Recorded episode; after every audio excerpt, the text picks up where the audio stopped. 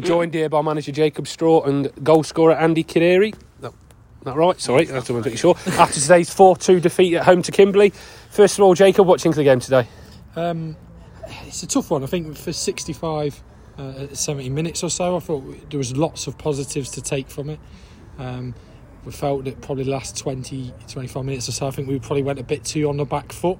I felt we were leading in the game and um, there was opportunities for us, and I, and I think ultimately, yeah, that, that last kind of 20 minutes or so has probably cost us in the end. But yeah, like I said, the first 65, 60 minutes, there was there was plenty of top positives to take. So um, yeah, mixed feelings really. Anything to add on that, Andy? Yeah, um, we're a lot better than this. Like the score does not reflect like what team we actually are because we're a lot better than this.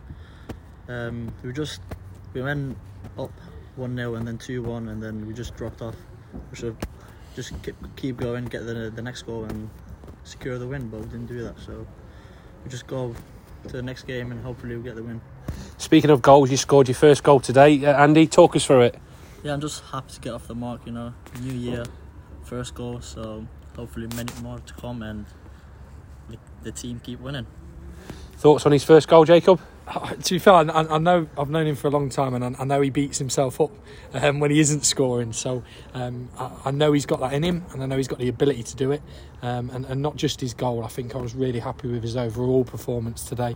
Um, and yeah, like I said, he deserved the goal in the end through through the sheer work rate and um, attitude that he applied himself with today. So um, yeah, delighted for him. And, and, like I said, I know that he's got goals in him. So looking forward to now seeing using that as a benchmark and really kicking on moving forward now.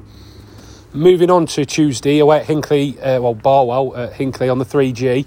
How do we turn it around from a defeat to uh, go there and get something Tuesday?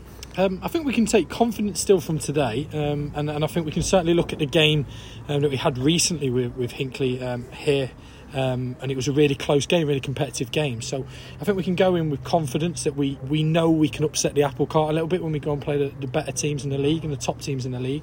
Um, so I think we can go with the same attitude that we've had um, over the recent couple of games and, and, take some of the positives that we've got today and um, give it a good go. Anything to add on that, Andy?